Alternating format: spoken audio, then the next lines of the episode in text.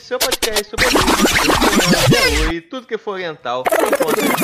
No episódio de hoje, vamos falar sobre Vampire Knight, um anime que provavelmente ajudou na formação de muita fujoshi por aí. E pra me ajudar nessa missão, temos ela, nossa Vampire Hunter, Jana Monteiro. Olá, pessoal. E eu, com certeza, sou o Team Zero. Maravilhoso. Esse episódio vai ser bom, já estão concordando no início. Mas vamos lá. Não vai ter graça, é bom conter treta. E também temos ele, nosso vampiro doidão que só faz sexo no caixão, Mestre. Olá, pessoal, aqui é o Mestre e eu tenho um presentinho pra vocês.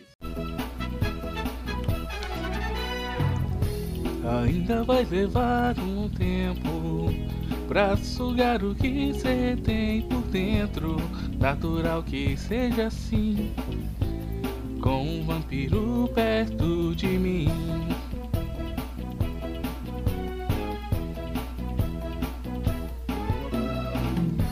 Ainda sugo meu pescoço, segura essas gurias é osso. Uma escola diferenciada, vampiros puro sangue e caçadas. Tem vampiro ali loirinho, também tem os branquinhos sim. Tem vampiro ali que é do mal, malhação de vampiro é demais. Pra fechar, temos ela, nossa vampira aniversariante que chupa homens e mulheres, e Azon. Caralho, cara, gente, não tem uma, que salve. Que horror, gente. Cara. Ué, sangue. Ah, tá. Uhum. Só melhora, só melhora. Bom, o Júlio não falou nada, mas como aniversariante foi eu que escolhi esse anime, gente. Se vocês acharam que eu escolhi um shonen, acharam errado, otário. Então, vampiros e vampiras, sem mais enrolação, separe seu crucifixo, faça pose de sofrimento, pegue uma taça de sangue falso, aumente o som e vambora.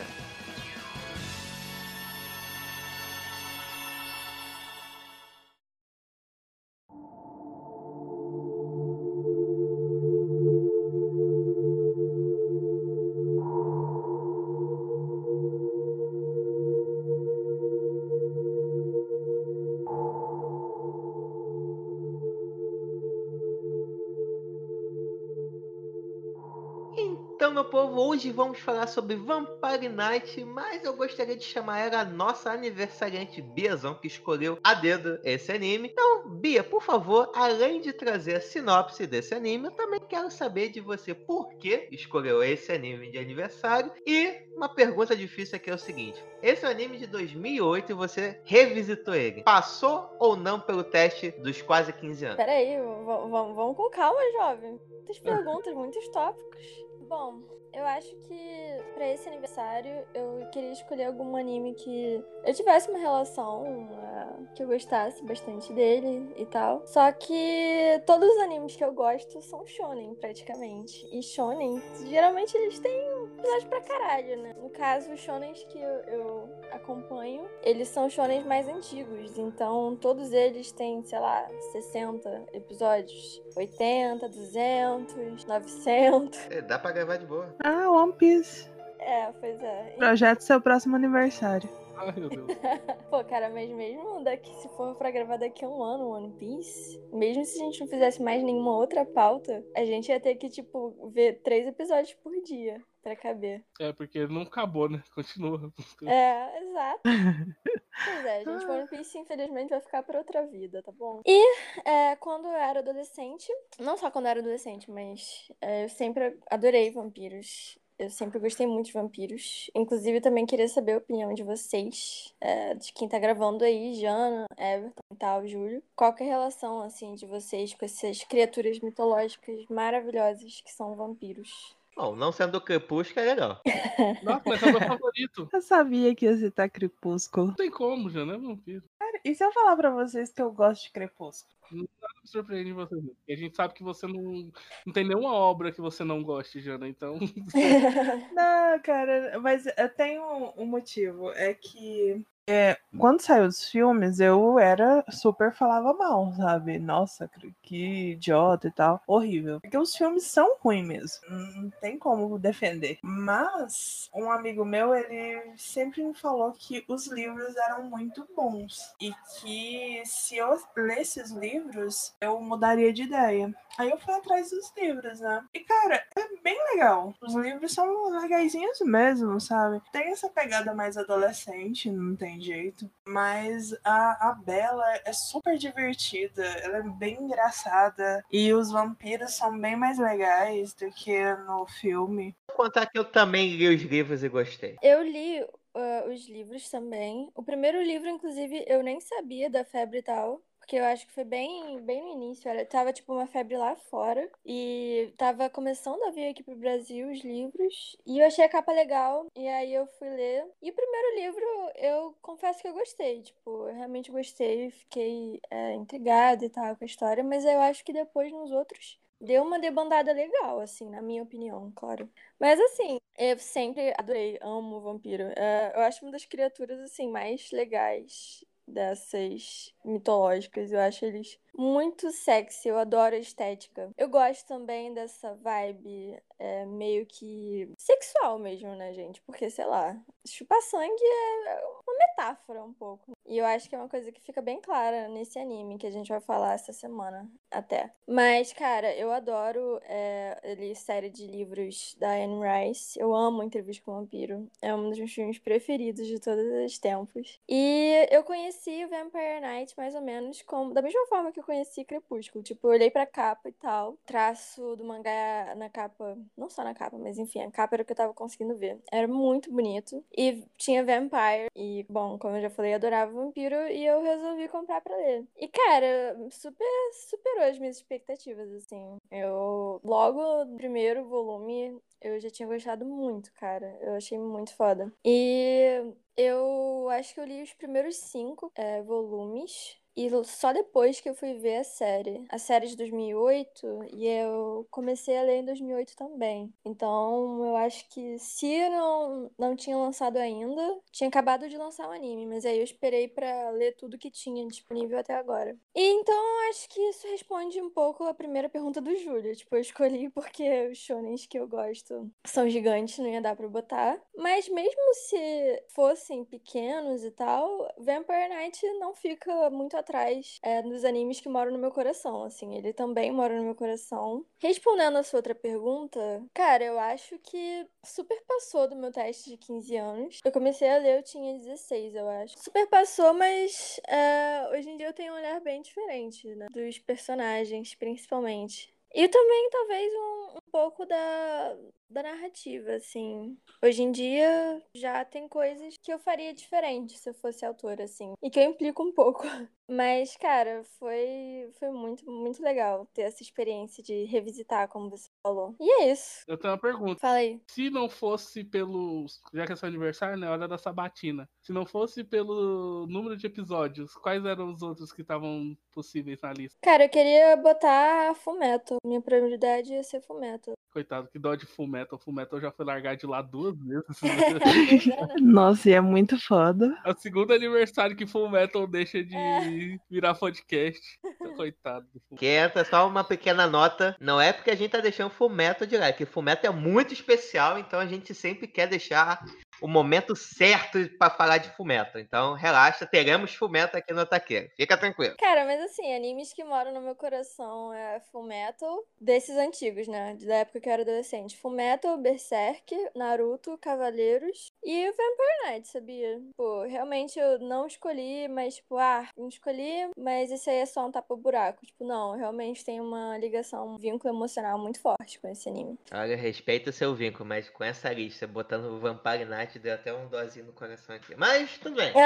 Deu não. Meu aniversário, minha lista, meu coração. Só as regras, hoje é você que manda. Ouviu, né, Bia? Você que manda. Então, eu quero saber de vocês agora o que vocês acharam de Vampire Knight. Começando com o Everton, que é o nosso otaku mais iniciante aqui. Como é que foi essa experiência com o nosso primeiro anime de vampirinho, tirando Castlevania? Eu vi Castlevania, mas acho que não. Não, mas não é anime, não é anime. Aquilo é inspirado em anime. Bebe da fonte do anime, mas não é anime. Uhum. Vampire Knight já é 100%. Falando nisso, chocada, porque eu só descobri que não era anime na segunda temporada. Que eu fui procurar o áudio em japonês e aí tava zoado. Eu falei, caralho, cara, o áudio original em inglês? Por isso que eu assisti dublado sem peso na consciência. É, esse caso eu também acho boas. Tudo foi bom, tudo foi bom. Então, pessoal, minha experiência com Vampire Knight. Tipo, primeiro, vou iniciar do início. Que é o melhor lugar pra começar. Nome, Vampire Knight. Imaginei que era o quê? Coisa de caça-vampiros. Ia ser divertido. Tipo, vampiros correndo... Os caras caça-vampiros correndo atrás dos vampirão e tudo mais. E não foi. Então isso já foi meio que assim... Achei... Tem caçador de vampiros, só que estão bem em terceiro plano aí. Então meio que não meio que isso... supriu a expectativa que eu tava pelo... título. Eu não sabia, tá mais pra Cavaleiro Vampiro do que Cavaleiro Vampiro.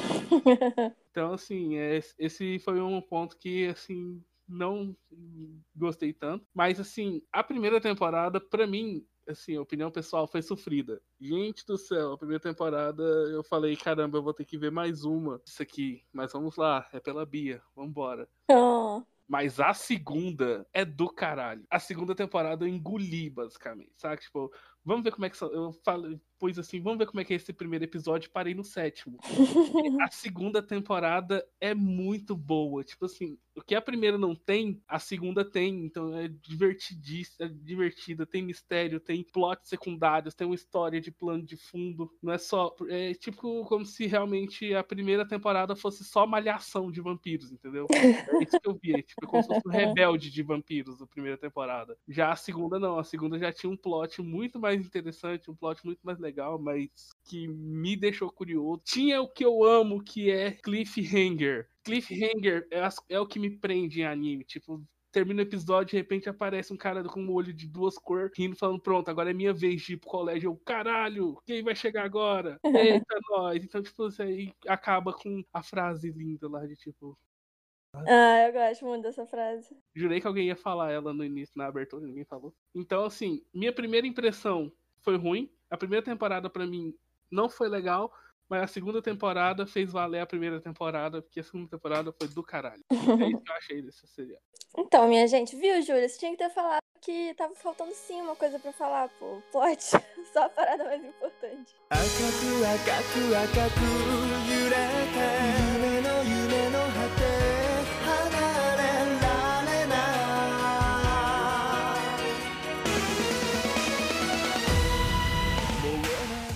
Então, gente, esse anime ele se passa dentro de um colégio, que é um colégio misto. Você tem a turma do diurno, são lá os humanos, legais, bonitinhos. E você tem a turma do noturno, que é só uma turma exclusiva de vampiros. E essas duas turmas, elas coexistem juntas. E o anime gira em volta da Yuki, que é a filha adotiva do diretor. Ela sabe, junto com o Zero, que é outro filho adotivo desse diretor. Esse diretor gosta muito de adotar criança. Não sei se eu fico preocupada ou se eu acho bonitinho, mas enfim. Ele tem seus motivos. É, sim.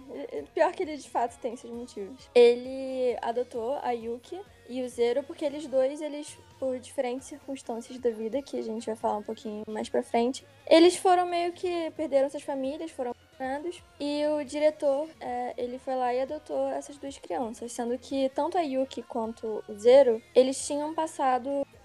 com vampiros. Então os dois eles são monitores, vigias, guardas, guardiões, que você quiser chamar, desse colégio, e eles tentam manter esse equilíbrio entre a turma do diurno e a turma do noturno, coisa importante. A Yuki, ela é apaixonada pelo vampiro que salvou ela quando ela tinha 5 anos, porque a primeira memória da vida dela que ela tem é dela na neve e um vampiro ruim atacando ela. E aí esse outro vampiro, o Kaname, ele vai lá e salva ela. Então, ela fica muito agradecida, ela era uma criança, e ela começa a amar ele pro resto da vida. Já o Zero, a família dele era de caçadores de vampiros, e a família dele toda foi morta por um outro vampiro. Então, ele tem essa personalidade mais dark.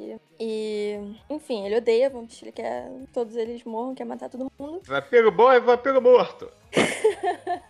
Pois é. Só que, se você não quiser spoilers a partir de agora... É o momento de você sair.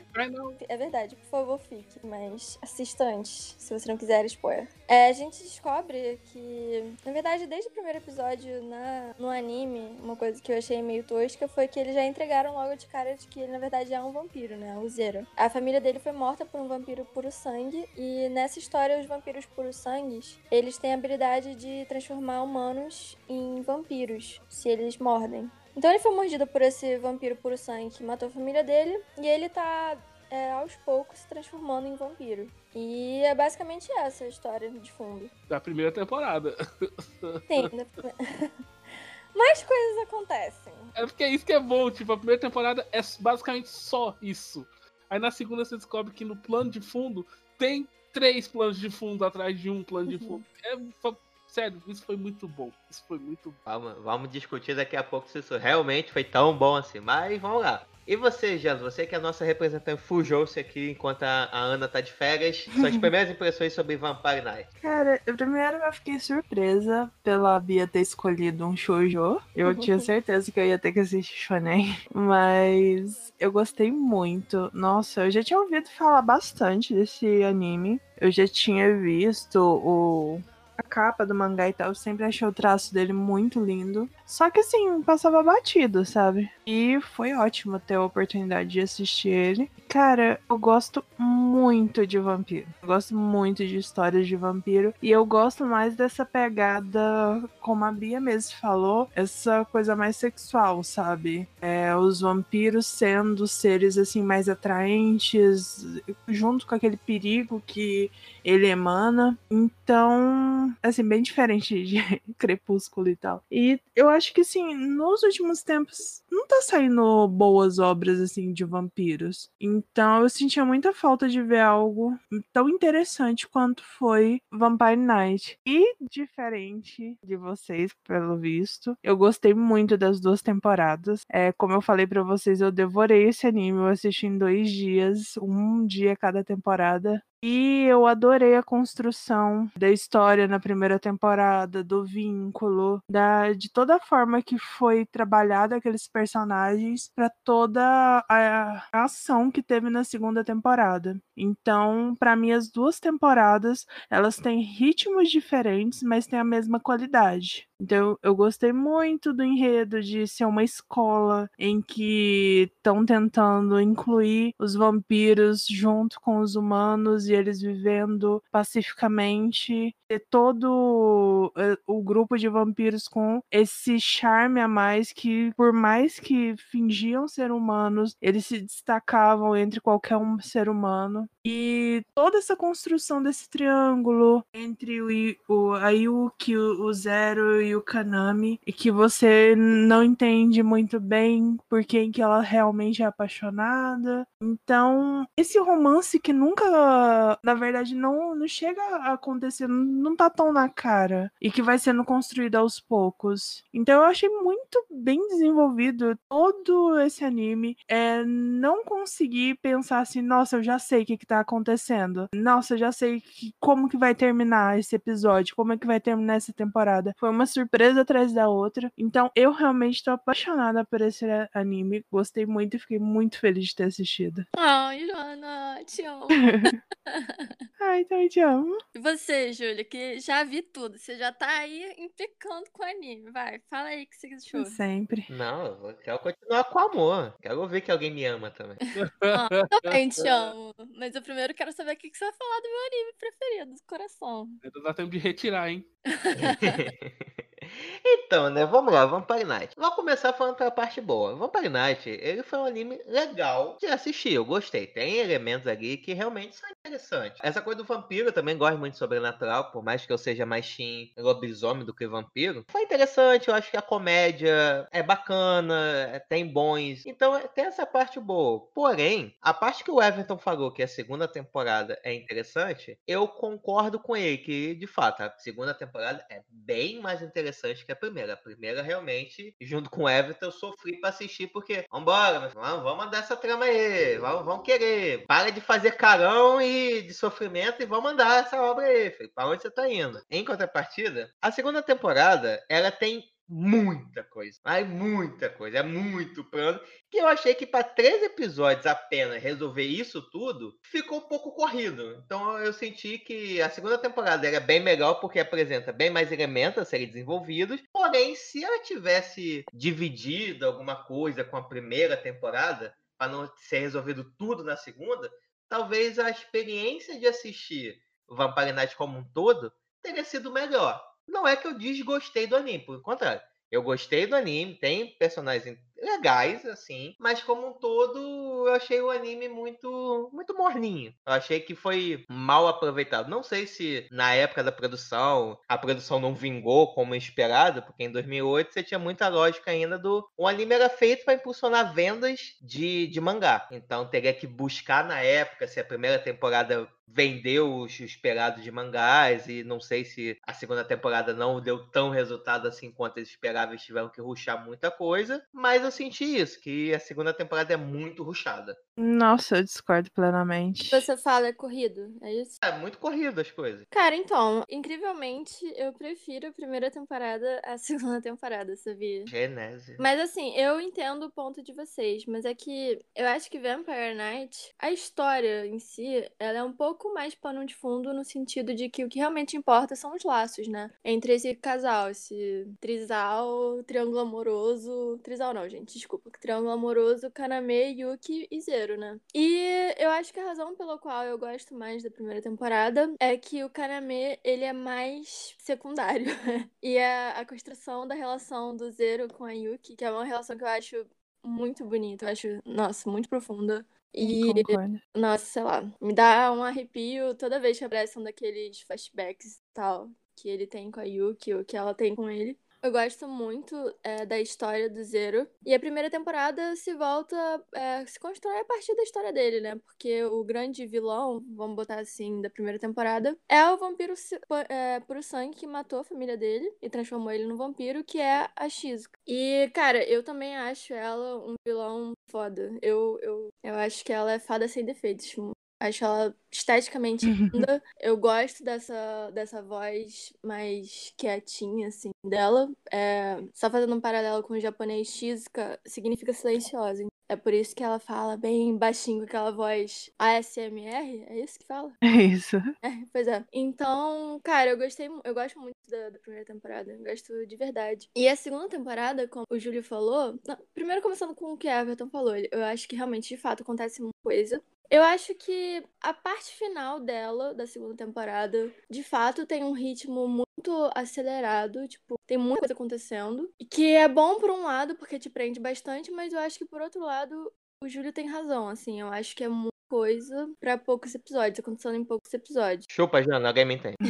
Eu não acho que tenha sido porque a segunda temporada flopou, nem nada do gênero, mas eu acho que eles tentaram a história dentro do que tinha lançado até então. E se vocês forem ler o mangá, vocês vão ver que são ciclos bem fechadinhos, assim, né? Tipo, o primeiro ciclo eu achei que ele encaixou muito bem, apesar de vocês não terem gostado. Eu acho que vocês têm que admitir que, tipo, fechou completamente um ciclo, né? E eu acho que na segunda temporada eles tentaram fazer a mesma coisa. Eles não queriam deixar pontas abertas pra próxima temporada. Até porque, no caso, a próxima temporada não aconteceu, né? Só pra quem tá ouvindo ter uma ideia, as 2 temporadas elas pegam até o capítulo 46 do anime. Do mangá, quer dizer. E o mangá tem ao todo 93 capítulos. Então, assim, a gente tá vendo só metade da história, né? Então, eu não acho que foi uma escolha ruim, porque eu acho que eu faria o mesmo. Tipo, tentar fechar e botar... Não deixar nenhuma ponta, tá? Deixar tudo num ciclo bonitinho, fechar o ciclo. Só que eu acho que, de fato, acontecem muitas coisas.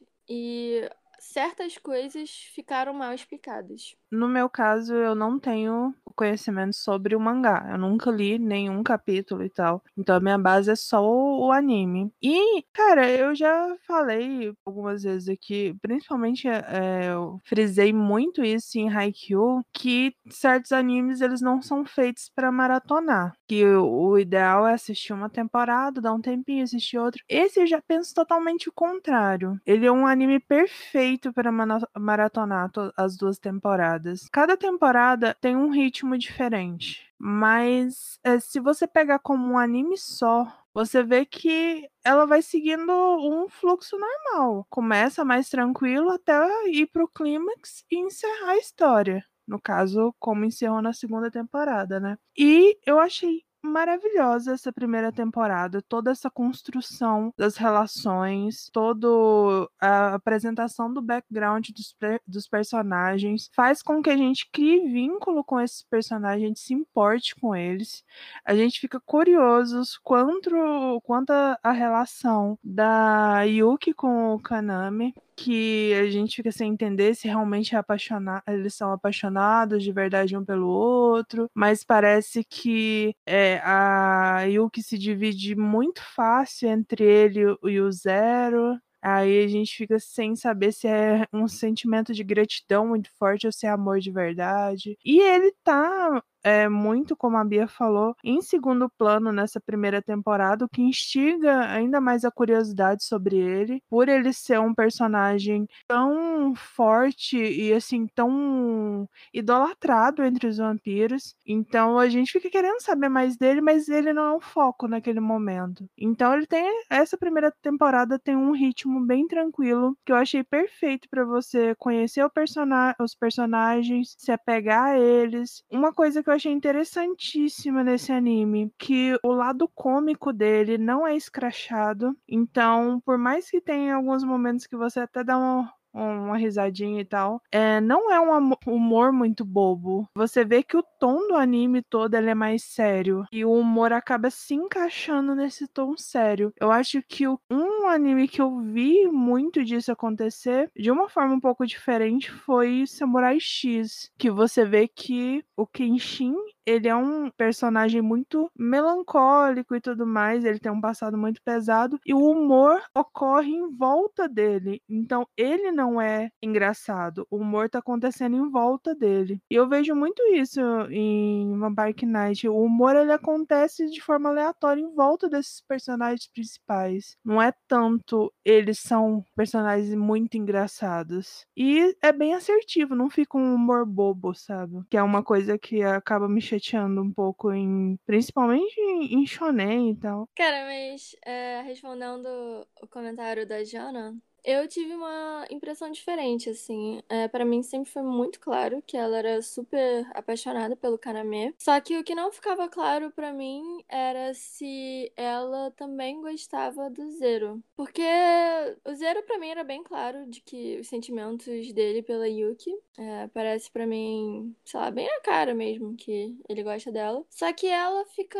sei lá, pelo menos pra mim, eu não sabia se ela tinha pena dele pelo que ele tinha passado, e aí ela tinha um instinto protetor. Só que ao mesmo tempo são coisas que você não faz pela outra pessoa, a não ser que você tenha sentimentos amorosos, não sei. Porque assim, lógico que ela ama ele, né? Só que era como se o amor por ele tivesse vindo daquela época que ele salvou ela. Então tem esse misto de gratidão com amor, e que acabou se tornando um costume. Então por 10 anos, ele foi o amor dela. E ela acaba se apaixonando pelo Zero. É óbvio que o amor dela é muito claro. Ela é totalmente dependente do Kaname, e ela é totalmente entregue a ele. Então ela realmente ama muito ele. Mas parece que é algo que se tornou algo comum na vida dela, o fato dela amar o Kaname. Essa primeira temporada acaba sendo todo esse desenvolvimento dela ir se apaixonando pelo Zero. Isso que eu achei bem legal, porque foi uma puta quebra de expectativa. Porque eu achava que ele ia ser mó friendzone, e não, ela tem sentimentos por ele também, ela fica dividida. E isso eu achei bem legal, porque eu não esperava, porque geralmente protagonista de shoujo, ela é muito clara quanto aos sentimentos. Sempre tem um triângulo, mas a protagonista é sempre muito clara quanto aos sentimentos dela. E por mais que ela tenha esse sentimento bem definido pelo Kaname, essa confusão, esse processo dela se apaixonar pelo Zero é bem nítido e é bem legal de assistir. Porque o Zero é ótimo também. Eu também compartilho essa impressão. E eu também fiquei feliz e tal, né? Pra ela realmente dar a impressão de que ela meio que vai desabrochando mesmo o amor que ela vai descobrindo que ela tem pelo Zero. Aí vem a segunda temporada e aí eu fico puta com a segunda temporada. Talvez seja por isso que eu não gosto tanto, que a nossa expectativa vai lá pro vaso, né? É isso que eu ia perguntar pra vocês, porque a primeira temporada você tem a Yuki com um amor muito mais de admiração pelo Kanan, pela história dela, até então que ela entendia que era assim que tinha acontecido as coisas, né? Muito amor de admiração por ele, como uma figura que a salvou, literalmente como um salvador pra ela, sendo que a construção amorosa das escolhas, de querer batalhar, de lutar pela pessoa, vai pelo zero, né? Então a primeira temporada você vê a Yuki lutando pra tentar salvar o zero, e até mesmo se apaixonando, eu percebi em alguns momentos, pelo zero. Algumas decisões difíceis, o Zero tomava sem pensar, e com o Kaname ela sempre ficava com o pé atrás. Existia um conflito muito maior do tipo, eu amo ele, mas ao mesmo tempo não quero tomar essa decisão aqui. Já com o Zero, não, vem cá, vai, se joga pura de cabeça. E no final ela acaba ficando com o Kaname. Isso, de certa forma, vocês aceitaram? Eu sou Team Zero, eu gostei muito mais do Zero. Nossa, o final foi extremamente coerente. Uhum. Não era o que o meu coração pedia, mas foi extremamente coerente. Tinha que ser. Mas a gente já tá falando do final. Tô perguntando da questão de ela ter ficado com o Kaname, se vocês gostaram ou não. Que é o final. Não, cara.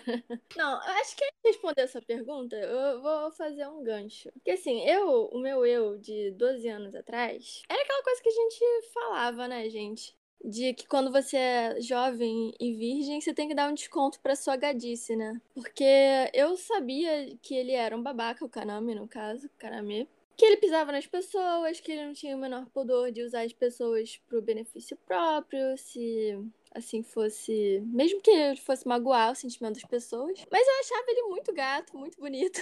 O personagem mais bem desenhado que eu acho que eu tenha visto até o momento. Então eu falava, cara, é babaca, mas foda-se, né? Eu quero que ela fique com ele, porque ele é muito gato. Babaca do meu coração, né? É babaca, mas é bonito, então passa. Cara, hoje eu fico olhando assim pra 12 anos depois e, meu Deus do céu, cara, eu odeio esse filho da puta. Nossa, tá tipo meu top pessoas que eu odeio, assim, dos últimos animes que a gente viu. Realmente eu descobri o ódio que eu sinto por ele revendo o anime, que eu não sentia. Eu sabia, conscientemente eu sabia de todas as merdas que ele fazia, mas eu não conseguia sentir essa raiva que eu sinto hoje em dia e tal. Eu achei isso muito doido, assim, como que... O Júlio falou, né, de você revisitar a obra. E é muito doido você ver uma obra com olhos diferentes do que você tinha quando você viu pela primeira vez e tal. E você meio que percebe coisas que não são nada aceitáveis, cara. Nossa, sério. Pessoa ruim. É, isso foi muito o que eu achei. Eu tenho uma visão completamente diferente dele. Eu tenho que reassistir daqui 15 anos pra ver se eu começo a odiar ele, porque... Você tá olhando com a visão de 12 anos da Bia. De um jovem virgem. Não, cara, mas é porque eu vejo ele muito como o Dumbledore de Harry Potter. Filha da puta. Ah, tá. Tem padrão. Ela gosta de filha da puta. Porque assim, ele tem um objetivo. Ele visa um bem maior. E ele usa as armas que ele pra chegar até esse objetivo. Então, assim, por mais que ele até use as pessoas e tudo mais, as pessoas que estão lá no círculo dele, que principalmente os outros vampiros, que parece que ele não se importa, mas ele se importa com aquelas pessoas. A Yuki, que tá no topo das prioridades dele. Até o Zero, que ele não gosta tanto, porque querendo ou não, o Zero tá querendo roubar a mulher dele. Ele... ajuda o Zero. Querendo ou não, ele ajuda o Zero. Porque ele não é o responsável pela desgraça do Zero. Então, naquele momento, foi a única opção. Não, mas ele fazia isso só pra proteger a Yuki, né? Ele tinha esse objetivo final, proteger a Yuki. E ele usou as armas que ele tinha pra chegar nesse objetivo final. E pra chegar nesse objetivo final, ele teve que ajudar outras pessoas. Ele criou vínculos com os vampiros, que, na verdade, ele tava usando. Tem um momento que o Hanabusa, ele fala que... Ele começa a rir e fala que, na verdade, o Kaname gosta deles, o Kaname se importa com eles, porque se tivesse só usando eles por usar, tem muita coisa que ele não teria feito, sabe? Ele ele teria levado eles à morte, ele não teria protegido eles para que eles saíssem vivos dessa história. Cara, que bom que você trouxe essa frase, porque ele deixou a gente vivo, então ele deve se importar com a gente. Tipo, caralho, cara. Sério, as expectativas são tão baixas que só o fato dele deixar vocês vivos significa que ele deve se importar só. Cara, é o puro sangue, velho. Então, cara, mas assim, além dele ser um puro sangue, tem todo um pano de fundo atrás, tem toda uma conspiração, tem lá o Conselho dos Anciões que estão tramando contra o Kaname, que é um puro sangue, e querendo colocar um puro sangue totalmente porra louca pra poder ficar no lugar dele e transformar esse mundo, de certa forma, pacífico e que eles vivem no momento, em uma bagunça total, porque o Kido Kuran lá, ele quer saber só de sangue e destruição.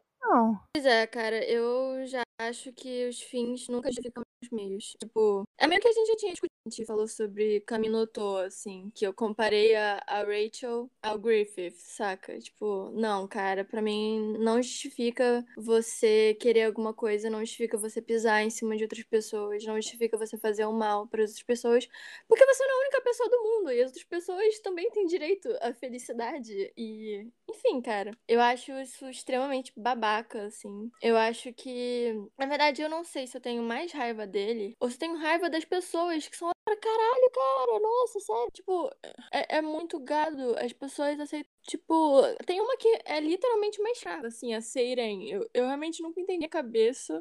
Ela é um vampiro que é uma humana que ele transformou e deu ela, assim, de secretária pra ser de escrava mesmo. Porque se ele mandar ela lamber as botas dele, eu acho que ela lambe, cara. Eu acho não, eu tenho certeza que ela lamberia. Ela é a serva dele. É, exato, mas escrava, né? Todo mundo lá... Ai, cara. Tem essa questão de hierarquia, né? Lá entre os vampiros. Então faz sentido puro sangue ter esse poder em cima dos outros vampiros. Temos que lembrar que não são humanos, são vampiros, então eles têm toda essa construção social deles. Nesse caso em específico, eu acho que os fins justificam os meios. Porque o que o conselho queria, o que o Kuran queria, ia trazer o caos. Porque, cara, um dia que o Kuran voltou, o tanto de gente que ele transformou, putaria que ele aprontou dentro daquela escola. E um dia, imagina se eles realmente tivessem conseguido matar o Kunami e colocado o Kuran no lugar dele. Que merda ia ter virado. Mas é que eu acho que ele não usou as pessoas só nesse momento, né? É tipo um contínuo ao longo de 2 temporadas que a gente tenha visto, né? Porque a gente não... Enfim, a gente não é Deus, não acompanha a história toda. Mas... Eu não sei, cara. Eu entendo essa questão de hierarquia. Inclusive, eu acho que é interessante a autora ter botado esse elemento, porque eu achei uma coisa muito japonesa, assim. Tipo, até os vampiros terem uma hierarquia entre eles. Tipo, acho que nada mais japonês do que enfiar a hierarquia onde não sabia se dava pra enfiar antes. Eu entendo, eu acho que é coerente com a história. Realmente, eu acho que você tem razão nesse sentido. Mas é que eu acho tosco, cara. Eu acho tosco na vida real, tá ligado? Tipo, eu acho muito tosco essa questão de monarquia. Porque eles tratam ele como se ele de fato fosse realeza, né? Mas ele é.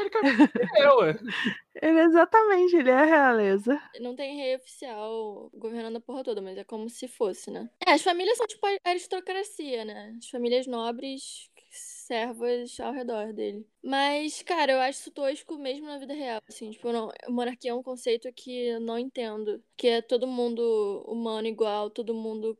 caga fedido igual, todo mundo vai morrer e ser comido por minhoquinhas igual, saca? Você acha isso monarquia? Se adota. Sim, já é uma coisa que me irrita na vida real.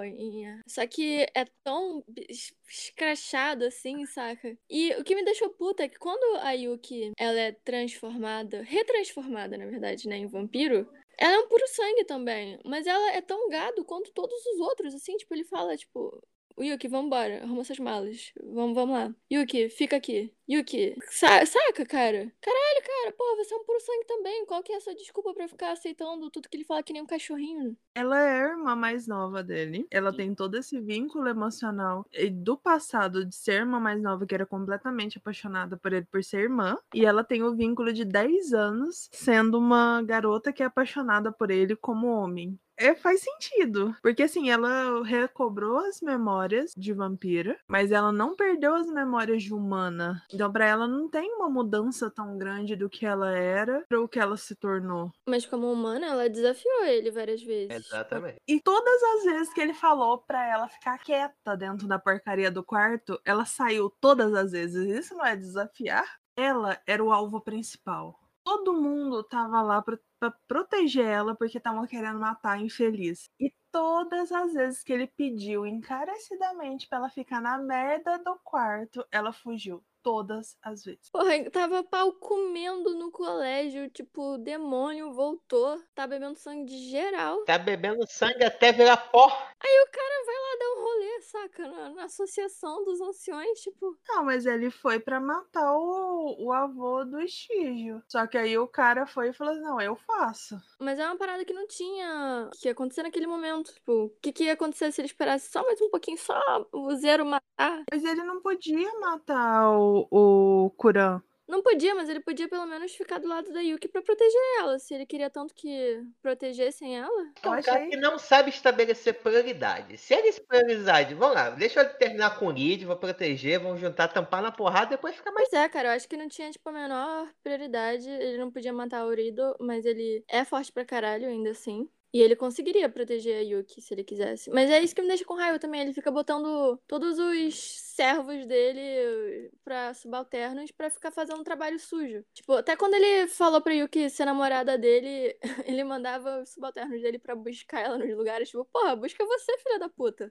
Até um ponto nisso que eu acho que corrobora com o que a Bia acha, que nessa questão de relação, principalmente com os auxiliares, com os outros do Night Class, é uma relação que não é tão bem construída aqui.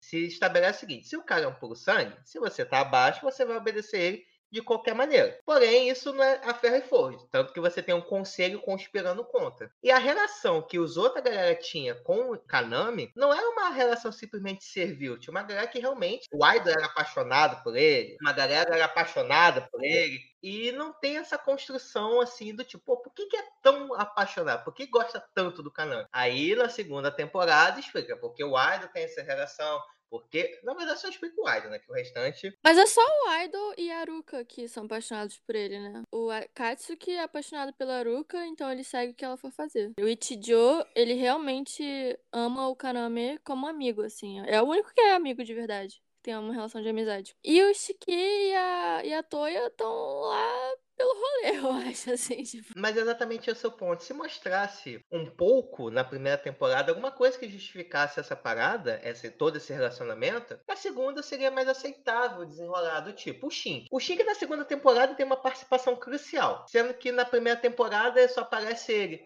Ai, que saco, tá aqui, como o chocolate da menina. O Aido Senpai sempre fica naquela do tipo de ficar perturbando a Yuki, sendo que até mordeu a Yuki, tomou 2 tabefes. Porra, o cara tá desafiando a ordem direta do sangue puro, só tomou 2 tabefes na cara.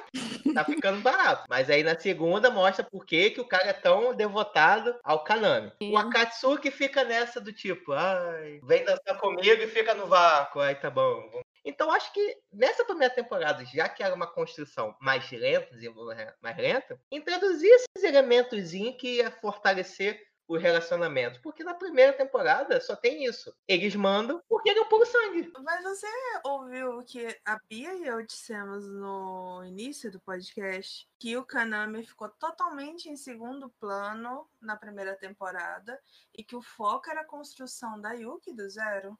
Tudo bem, Jana, não tem problema. Eu não tô falando da Kaname mostrar ele, mas mostra o relacionamento, seja por meio de flashback, dos outros com o Kaname. Mas se ele não era foco, por que ia perder tempo de tela com os outros personagens coadjuvantes se ele mesmo não era o foco. Porque isso ia ajudar na segunda temporada. É uma coisa que ia estar plantando agora para resolver na segunda. Porque depois alguns elementos, tipo o Shink, ser filho do Reed Kuran, é uma coisa importantíssima. E sendo que o cara sempre fica com uma cara braseira. Então tinha elementos que poderiam ser plantados rapidamente e iam se desenvolver na segunda. Por isso que a segunda fica essa coisa inflada. Para pra ver, a primeira temporada só foi construção da Yuki do zero e o problema do zero em controlar a transformação dele em vampiro. E no final, a Shizuka. Tem essas três paradas para os três episódios. Na segunda temporada você tem ressurreição do Reed-sama, você tem a traição do conselho e da sociedade Hunter, você tem a Yuki buscando o passado, você tem a revelação do qual é a real relação do Yuki, você tem o passado do Aido-sama, você tem Shink, então você tem trocentas tramas para ser resolvidas em três episódios, que poderiam ter sido plantadas na primeira temporada, para não ficar com essa aparência do tipo, do nada o Shink tão importante assim, mas é um cara totalmente terciário na primeira, que essa importância. Eu achei isso, que muita coisa da segunda temporada ficou corrida exatamente por isso. Não foi apresentado ou não foi dado um indício na primeira temporada dessa importância. Dá muito a entender que foi corrida. Beleza, pega esse cara, tem um problema, resolve. Vamos pro próximo problema.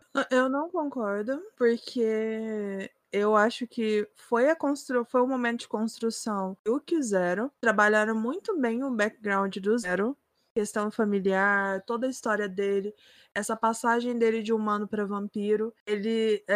A vilã nesse momento era Shizuka, que foi muito bem trabalhada, toda a história dela do início ao fim fechou maravilhosamente bem. Então, para mim, Kaname, ele não estava em primeiro plano nessa temporada. Tudo isso que você falou não faz sentido, porque ele não era o foco dessa temporada. Eu acho que eu concordo com o Júlio, assim. Eu acho que não sei como que seria introduzido, porque como a Jana falou, o foco não era muito o círculo dos vampiros, mas o círculo do Zero e da Yuki, mas eu queria ter conhecido mais, assim, dos coadjuvantes. Porque eu acho que são todos muito carismáticos, assim, até os que são blasé, que é o Shiki e a Toya. Eu acho que dá uma graça, assim, eu gosto de ver eles na tela. Então, eu acho que o que me faz gostar muito de Shonen é que todos os personagens, mesmo que não sejam principais, eles têm uma importância muito grande e têm uma visibilidade muito grande. E eu queria conhecer mais, assim. O vínculo já existe, pelo menos pra mim, assim, mesmo eles aparecendo um pouco, eu consigo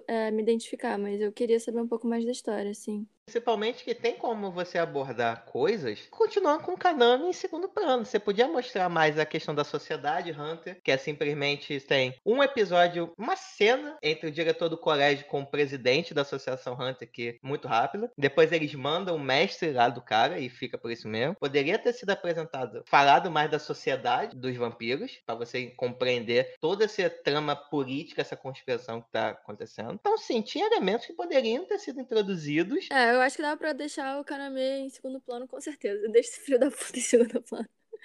Eu só gosto do Kaname nas cenas que ele interage com o Zero pra enfiar a porrada no Zero, porque é a única forma de você ver quem ele realmente é, assim, porque ele tá sempre parecendo um robô. Essa maneira hiper, ultra educada, polida de falar e tal, e não expressar as emoções. Então, tipo, quando ele tá dando o sangue dele pro Zero, ele fica puto, e aí ele, tipo, desce o cacete.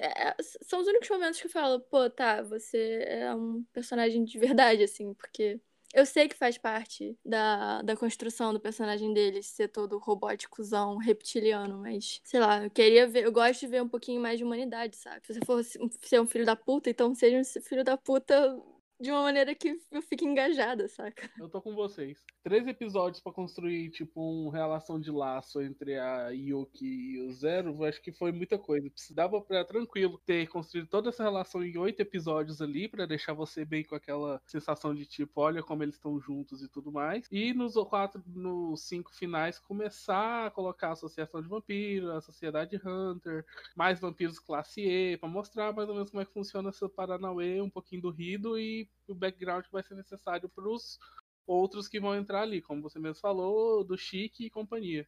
Mas ficou forçando durante 3 episódios só Rick 0, Rick 0, Rick 0, e acabou que acho que é isso que me deu o ritmo bem malhação da primeira temporada. Não, mas você concordou com o Júlio, porque em questão de ficar desenvolvendo a relação dos dois, eu tô com a Jana, acho que foi. Não, mais... realmente, a primeira temporada foi só, basicamente só isso, só que dava pra ter colocado outros elementos no meio, sabe? Acho que não precisava de 13 episódios pra você entender que, tipo, tem uma relação entre os dois ali acontecendo. É, o que eu acho que eu faria, na real, era ter cortado... Não cortado, mas dado uma editada nessa primeira parte da segunda temporada. Que pra mim é a parte mais chata do anime, assim. Eu acho que é a única parte que eu não consigo maratonar. Mas a segunda parte, de fato, ficou muito corrida. E, inclusive, já falando um pouquinho mais pro final... Vocês entenderam mais ou menos quem que é o Kaname de verdade? Porque, tipo, ficou super corrida essa explicação dele ser, na verdade, o primeiro Kuran, o ancestral dos Kuran. Porque é apresentado pra gente que ele é o filho da Yuri e do Haruka, que nem a Yuki, né? Que eles são irmãos de verdade. Só que ao mesmo tempo ele fala que ele é o ancestral dos Kuran também. Eu não tinha entendido, ele fala, eu sou o primeiro, mas ele veio antes de mim, então ele é o zero, porque... Ele é o meio? Como é que é isso? Uma parada meio dark, né? O fim é o início, o começo e o final. Algo do tipo, você sabe que o Rido tava querendo lá ele e esses negócios, mas você sabe também que ele não consegue matar o Rido porque ele precisa do zero pra matar o Rido. Pois é, porque se você não conhece essa história, não faz o menor sentido. Tipo, como assim ele é seu mestre? Como assim ele te criou? Você é filho do Haruka e da Yuri, né? Tipo, como assim? E aí eu acho que essa parte, cara, realmente, assim, eu acho que eu teria encurtado a primeira parte da segunda temporada, que é mais da Yuki, tendo essas alucinações de sangue e tal, eu teria dado uma cortada nisso pra explicar um pouquinho melhor, né? Porque já que você tem um limite de episódios pra fazer, você não pode deixar umas pontas soltas, assim, ainda mais porque o anime não teve continuação, pelo menos até o momento, né? E eu achei essa parte muito, muito esquisita. Eu acho que, de fato, eu vou ter que concordar com o Júlio de que ele era muita coisa pra 3 episódios só e eles priorizaram certas coisas que eu não priorizaria se eu fosse uma das editoras. A batalha final, tipo, foi legal, exceto a resolução dela. Tipo, eu tava esperando, assim, algo bem confrontante ali entre Kaname e Rito, pra, de repente, o Kaname só virar e falar sayonara. Aí, tipo, de repente, puff, chega zero e dá um tirinho, saca? Solta o balaço. É porque ele é um merda, Everton, você não entendeu? Então, só, sei lá. Mas a parte que ficou lá em cima, a parte do que apareceu a Artemis e tudo mais, essa parte da batalha foi divertida. Agora, depois que desceu, foi totalmente... Esse pra mim é o ponto baixo da segunda temporada. Gostei pra caramba da segunda temporada, exceto da resolução de como o Rito morre. Isso aí eu achei bem clichêzinho, sem graça. É, eu acho que de forma geral, eu fiquei muito animada quando a porradaria começou, assim, porque era uma parada que eu não esperava em shoujo. Os poderes da galera tem... A galera tem uns poderes muito legais, assim. Pois é, essa parte foi boa. Tipo, a galera usando os poderes, principalmente aquela guria que controla a mente dos level E. É, pois é. Pra caramba, você é louco. Eu achei muito foda também, eu nem sabia que ela tinha esses poderes, porque não mostra em nenhum outro momento, né? Mas eu acho que, o shonen dentro de mim queria mais, sabe? Eu queria ver mais das batalhas, porque tem os poderes tão fodas, sabe? Bota umas batalhas mais épicas. Tipo, eu sei que é uma expectativa que eu tô botando que não era pra ter, porque não é esse tipo. Pô, cara, o diretor mais foda, lendário, assim. É isso que a atuação dele eu acho muito foda. De tipo, cara esquisito, velho esquisito e meio de diretor fodão, assim, transformando num caçador de vampiros lendário com a espada e tal, ele de cabelo solto. Eu achei foda pra caralho. Mas eu tava esperando, eu tava querendo mais dessas batalhas. Eu queria ver uma batalha foda dele de verdade, sabe? E nisso eu acho que eu fiquei com um gostinho de quero mais e tal. Queria mais as batalhas. Enfim, é shoujo, né? Então eu sabia que o foco das batalhas não seria muita coisa, porque... Tudo bem que é de 2008, mas era, tipo assim, não é tão animada assim, era mais, tem quadro mais estático. Mas, de qualquer forma, senti falta. Acho que dá pra fazer uma lutinha, mas o que eu mais senti falta foi, vou falar uma coisa polêmica aqui, eu achei a Yuki uma personagem extremamente fraca. Ela é muito fraca, ela sempre tá em posição de salvamento. Seja na primeira, na segunda temporada, quando a gente descobre a verdade, até quando ela libera o poder secreto da Artemis, ela é uma personagem muito fraca. E isso me incomodou do tipo, pô, ela sempre precisa ser salva por alguém. Ela treinou 10 anos com um cara lendário pra poder ajudar na parte dos vampiros, e ela não consegue nem bater no level E. Eu acho que, tipo, deveriam mudar o nome dela pra Yuki Komendasai, que é só o que ela fala pro anime inteiro. Nessa questão, eu não esperava diferente, não, assim, eu até achei que ela tomou bastante iniciativa, assim, no final, de finalmente parar de dar ouvidos e obedecer tudo que o Kaname fala e de querer proteger todo mundo. Mas em termos de ser forte e tal, a minha esperança era dela ficar, tipo, fodona sendo puro sangue. Mas aí, tudo bem, eu até achei verossimilhante eles falarem que ela não tava controlando os poderes direito, mas realmente ela, coitada... Força é uma parada que ela não foi muito agraciada, né? Botava ela pra bater no level E, pelo menos, né, gente? Não, em ficar pedindo desculpa, ela é muito forte. Mas falando do final em si, do último episódio, dela ter, enfim, deixado zero e ido pro Kaname, com o Kaname, é uma parada que eu fiquei muito frustrada no mangá. A gente tava conversando em off mais cedo, né? Que no anime, ela só segue o Kaname, ela bebe o sangue do Zero. E o Zero fala que da próxima vez que eles se encontrarem, ele vai matar ela e etc. Ele vai matar ela um dia. Ai, porra nenhuma. Eu também acho que não. Esse Zero também, ele tem uma bipolaridade foda, né, cara? Tu é um vampiro animal. A mulher que tu te deu sangue quando humano, fez tudo por ti, agora que descobriu que é um vampiro. Ah, não, agora minha missão é te matar, que não sei o que.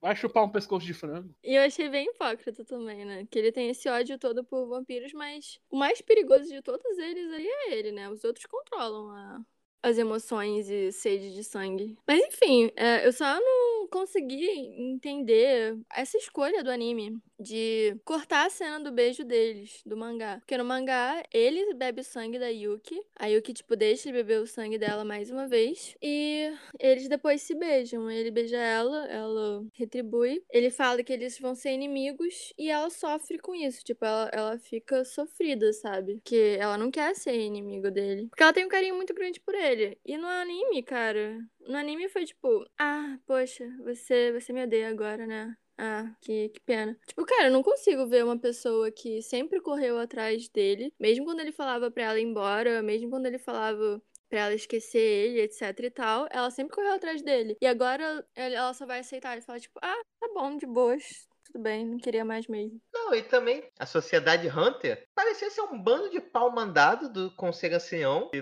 fazia conforme eles queriam, caçavam o que queriam. Agora, o Conselho foi destruído, o presidente, que era corrupto, foi destruído e todo mundo que estava com ele. Quem provavelmente vai fazer essa renovação é o diretor, o Cross. Agora, se existe uma possibilidade de um mundo pacífico entre humanos e vampiros, é agora. Não tem mais sentido, ele não precisa matar a Yuki agora. Não, acho que ele tava querendo matar por esse código de ética dele, odiar puro sangue e tal. Porque acabaram com a família dele, mas isso pra mim não parece verossimilhante. Eu acho que só é verossimilhante se ele tá mentindo pra ele mesmo, que nem você falou. Tipo, ah, vai matar porra nenhuma, cara. Até parece que vai matar. É tipo isso.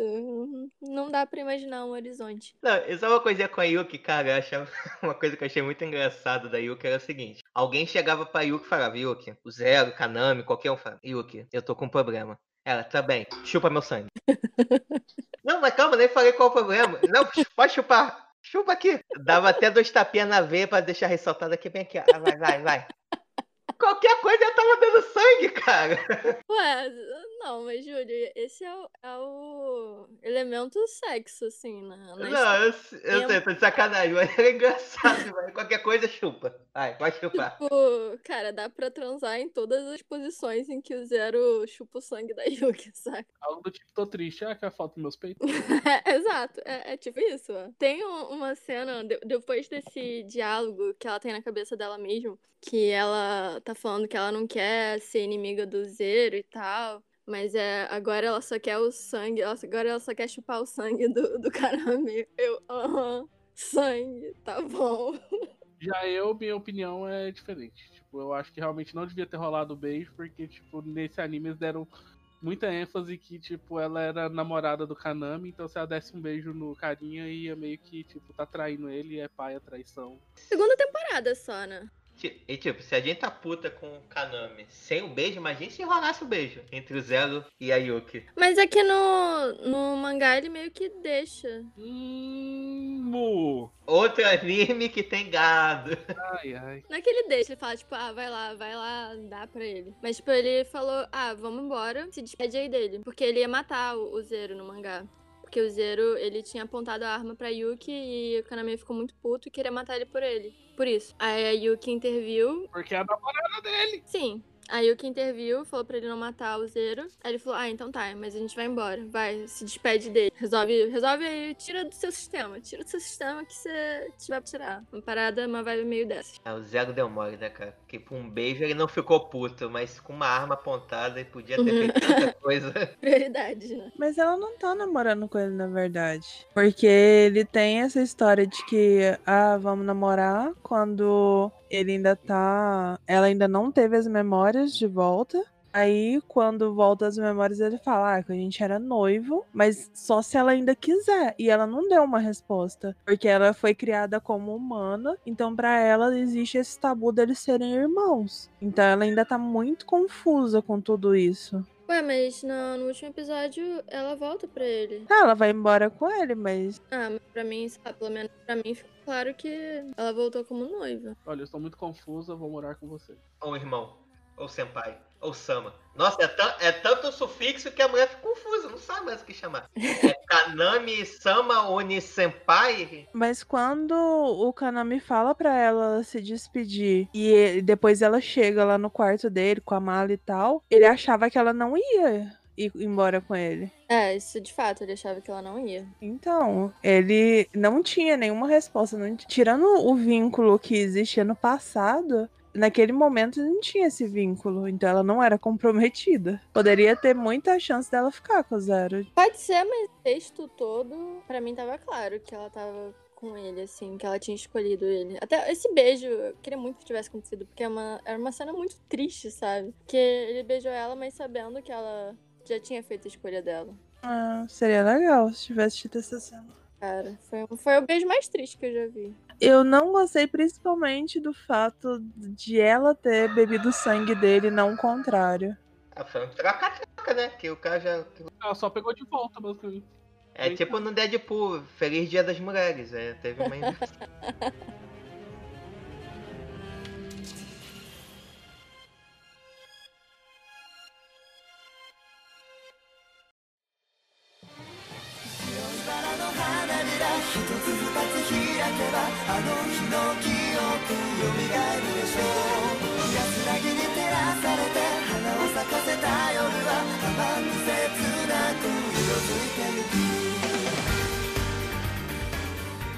Então, meu povo, depois dessa longa discussão sobre quem me quer não vou querer, finalmente chegamos aqui às considerações finais, começando com ela, Jana Monteiro. Quais são as suas considerações finais sobre Vampire Knight e Vampire Knight Guild? Eu gostei muito desse anime. Pra quem gosta de shoujo, pra quem gosta de história de vampiro, vale super a pena assistir. Ele tem um traço muito bonito, mesmo sendo mais antigo, de 2008. Ele é muito bem feito. Então vale super a pena assistir. As críticas que foram feitas aqui, eu sinceramente não concordo com a maioria delas, porque eu consumo muito shoujo, então eu sou muito acostumada com o ritmo do shoujo. Então essa obra, ela, pra mim, ela não deixou nada a desejar. Então pra quem também é acostumado com shoujo, que tem esse gosto, possivelmente vai concordar comigo. Fica aí a indicação, um ótimo anime. E obrigada, Bia, eu gostei muito de ter assistido ele.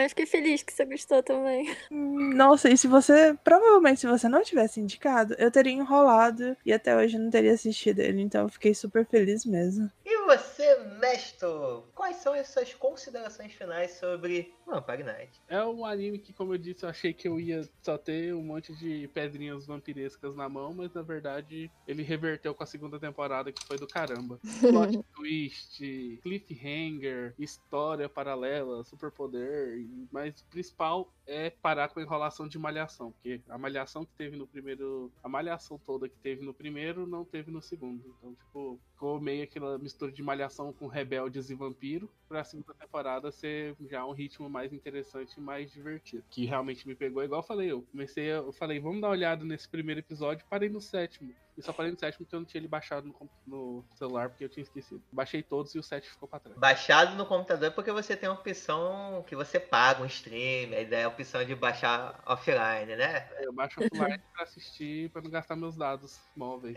Isso, mestre. Aí com isso, acabou que realmente foi divertido, gostei bastante. A segunda temporada salvou. Vale a pena segurar a primeira temporada pra assistir a segunda, que foi do caramba. É igual eu falei, o único ponto negativo da segunda temporada pra mim é só o golpe inicial / final que teve praticamente no vilão principal. Mas fora isso, gostei pra caramba. Então, gente, antes de falar da minha consideração, um elemento que eu esqueci de dizer ao longo do episódio, que uma coisa que eu senti muita falta na segunda temporada que tinha na primeira era a cena inicial, acontecia alguma coisa e entrava a música de abertura. Nossa, aquilo eu gostava muito. Isso, Júlio, cara. Eu esqueci desse detalhe. Eu gostava muito daquilo, cara. Eu tinha anotado aqui, melhor parte da primeira temporada, do nada a música de abertura entrar no meio do diálogo da galera e ir crescendo, sabe? Mas a música de abertura da segunda temporada é melhor do que da primeira. Ai, discordo. E falando nisso, eu amo a trilha sonora desse anime. Amo. Eu quero todas as... Entre os blocos eu vou querer as músicas da Kana Makeshima, tá?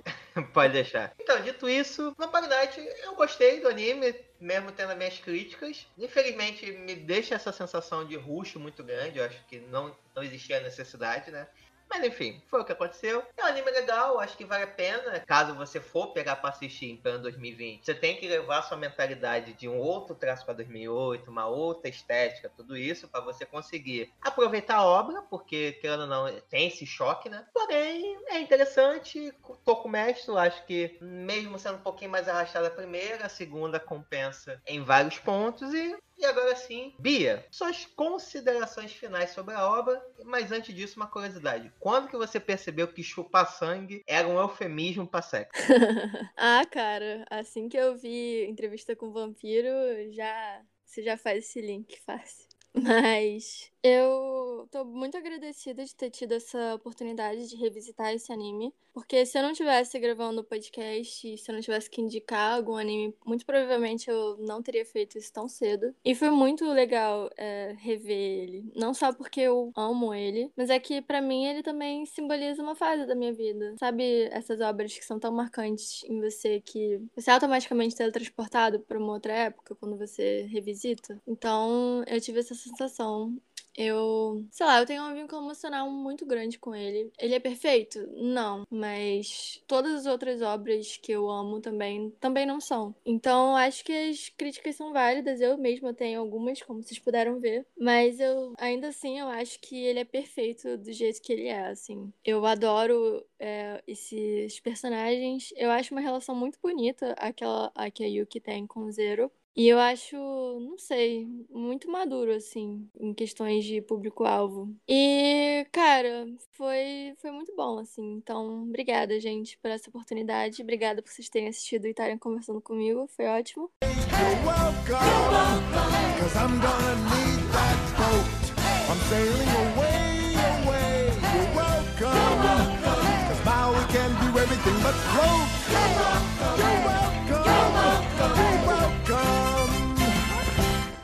Thank you.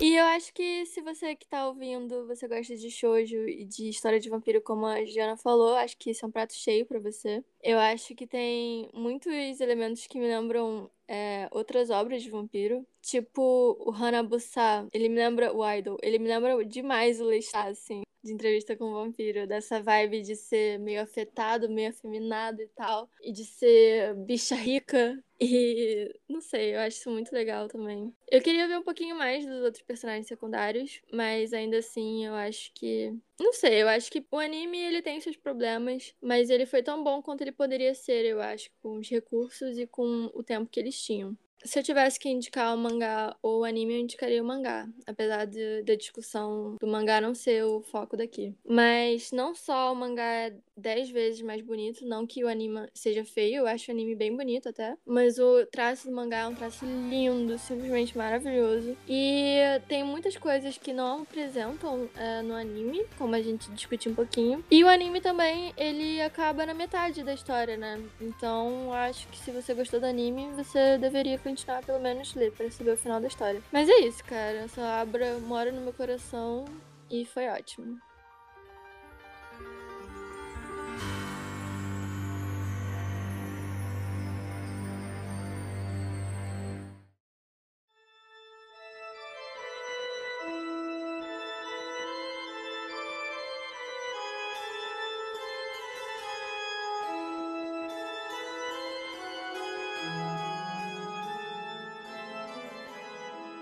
Então, meus ataqueiros e ataqueiras, muito obrigado por ter ficado com a gente até o final desse episódio. E se você também já assistiu Vampire Knight, também tem uma relação especial com esse anime, manda pra gente, queremos saber da sua opinião. Só enviar pro nosso e-mail otaqueracast@gmail.com ou através das nossas redes sociais, no Instagram @otaqueracast ou no Facebook /otaqueracast também.